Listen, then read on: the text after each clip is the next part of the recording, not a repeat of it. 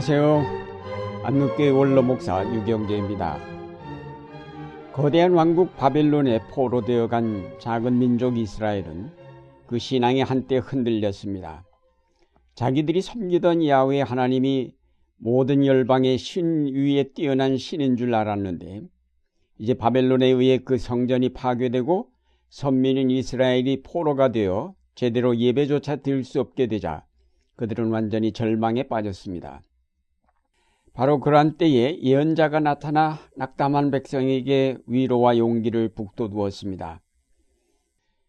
보라 그에게는 열방은 통에 한 방울 물 같고 저울의 적은 티끌 같으며 섬들은 떠오르는 먼지 같으니 그 앞에는 모든 열방이 아무것도 아니라 그들을 없는 것 같이 빈 것 같이 여기시느니라.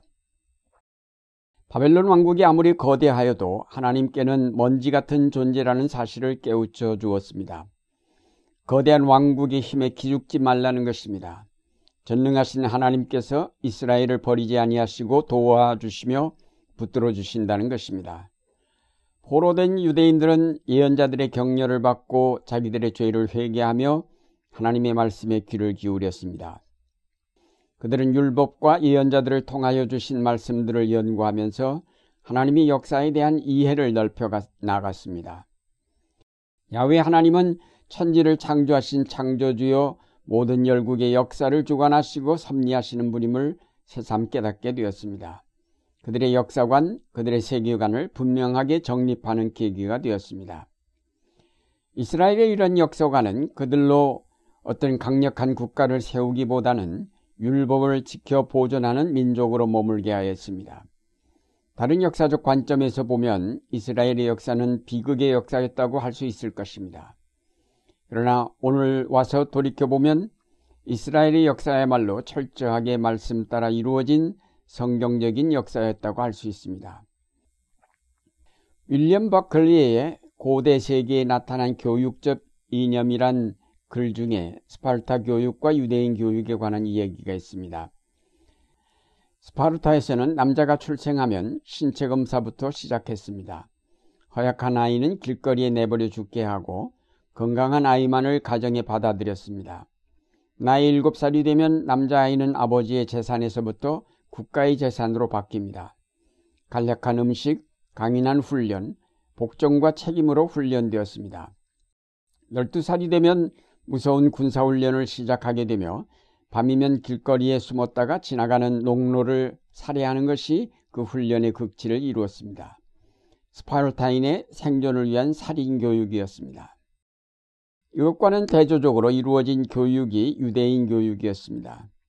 예수님 오시기 약 100여 년 전에 실시되었던 남자아이의 입학식 날 광경을 다음과 같이 소개하고 있습니다.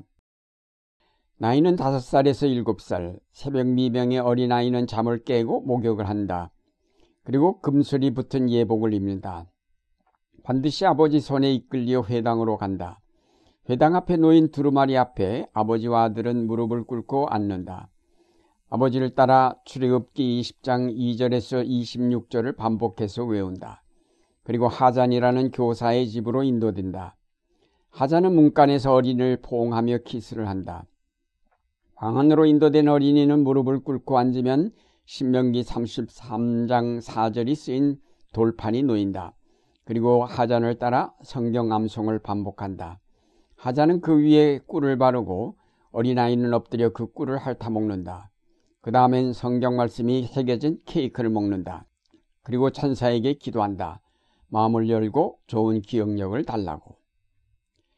강력한 교육을 받은 스파르타인은 주전 400여 년경 펠로폰네소스 전쟁에서 강적 아테네를 격파했으며 불과 몇만 명으로 수십만의 농로를 장악했습니다. 그러나 주전 371년 데베오라는 소도시의 군대 앞에 스파르타는 무참히도 무너지고 말았습니다. 반대로 말씀 위주로 교육받은 유대인들은 계속 침략을 당하고 압정에 시달렸고 심지어는 600만 명이 나치스의 손에 학살되는 비극을 겪었습니다. 그런데도 이스라엘은 지금까지 이 역사 속에 뿌리내린 민족으로 생존하고 있습니다. 무엇이 이런 차이를 가져왔을까요? 역사관의 차이입니다. 스파르타인의 역사관은 힘만 가지면 이 역사를 좌우할 수 있다고 본 것이고 반면에 유대인의 역사관은 하나님을 이 역사의 주관자로 믿은 것입니다. 오늘날도 여전히 이 힘에 의한 역사관이 모든 나라, 모든 사람 속에 자리 잡고 있습니다. 이것은 인간이 역사를 창조하고 이끄는 주체라고 생각하는 역사관입니다. 인간이 역사를 이끌려면 강력한 힘이 필요하고 그 힘은 또한 강력한 무기에 의존합니다. 그러나 미국보다 더 많은 핵무기를 가졌던 소련이 와해된 것은 무기만 가지고는 진정한 힘이 되지 못한다는 것을 보여주었습니다. 요즘은 무력과 함께 경제력이 진정한 힘이라고 말합니다. 물론 이런 경제력을 구축해주는 바탕에는 과학의 힘이 있습니다. 사실상 과학의 힘이 무기도 만들어내고 돈도 벌어다 주는 것이라고 한다면 과학기술이야말로 진정한 힘의 근원이 됩니다. 지금 대부분 고도의 과학기술을 가진 나라들이 선진국이요, 그렇지 못한 나라들이 개발국으로 분류됩니다. 그러면 과연 이런 과학기술에 의해서 인류의 미래의 역사가 좌우될 것인가? 19세기로부터 시작된 과학기술에 의한 근대화가 세계를 살기 좋은 곳으로 만들어주리라고 기대했는데 지금 결과는 정반대로 많은 문제점을 드러냈습니다. 무엇보다도 자연의 생태계를 파괴하고 환경을 오염시키므로 심각한 위기에 봉착하게 되었습니다. 더 나아가 근대화는 국가 간의 빈부의 차이를 더욱 심화시켰고 한 걸음 더 나아가 약한 나라들은 가진 국가들의 제국주의적인 횡포에 시달리게 되었습니다. 그뿐만 아니라 극도의 개인주의와 반종교적 세속주의가 확산되어 악마적인 문화가 활개를 치고 기존의 윤리와 도덕은 모두 사라지게 되었습니다. 한마디로 과학기술은 자연과 인간을 모두 황폐화시켰습니다. 결국 이 역사를 힘으로 이끌어 보겠다는 생각은 잘못된 것이라는 사실이 이제 분명하게 드러났습니다. 힘에 의한 역사관이 잘못되었다면 이제 세계는 이 역사를 하나님이 주관하신다는 기독교의 역사관으로 다시 돌아가야 할 것입니다. 기독교의 역사관은 하나님이 사랑으로 이 역사를 새롭게 하신다는 것입니다. 따라서 우리가 이 역사를 하나님의 구원의 역사로 본다면 그가 우리에게 주신 계명을 따라 사랑함으로 이 역사를 새롭게 해야 할 것입니다. 요한일서에 보면 우리가 형제를 사랑함으로 사망에서 옮겨 생명으로 들어간 줄 알거니와 사랑치 아니하는 자는 사망에 거한다고 하였습니다. 오늘날 이 죽음의 문화를 생명의 문화로 변화시킬 수 있는 힘이 사랑에 있음을 말해줍니다. 이 사랑이란 말이 아닌 행동을 뜻합니다. 그리스도께서 자신을 내어주신 것처럼 형제를 위하여 목숨을 버리는 것이 바로 사랑의 본질임을 일깨워 줍니다. 오늘날 이 죽어가는 세계를 살리는 길은 사랑을 통해 서로 나누는 길밖에 없습니다. 멸망해 가는 세계를 구원하려면 종교 간의 분쟁을 그치고 서로 협력하고 함께 손을 잡아야 할 것입니다. 이것이 자기를 희생하는 사랑의 정신이 아닐까요? 사랑하는 여러분, 힘에 의한 역사관이 몰아온 죽음의 결과들을 보면서 우리는 하나님이 사랑으로 말미암아 이룩되는 구원의 역사에 대하여 다시 한번 확신을 지녀야 하겠습니다.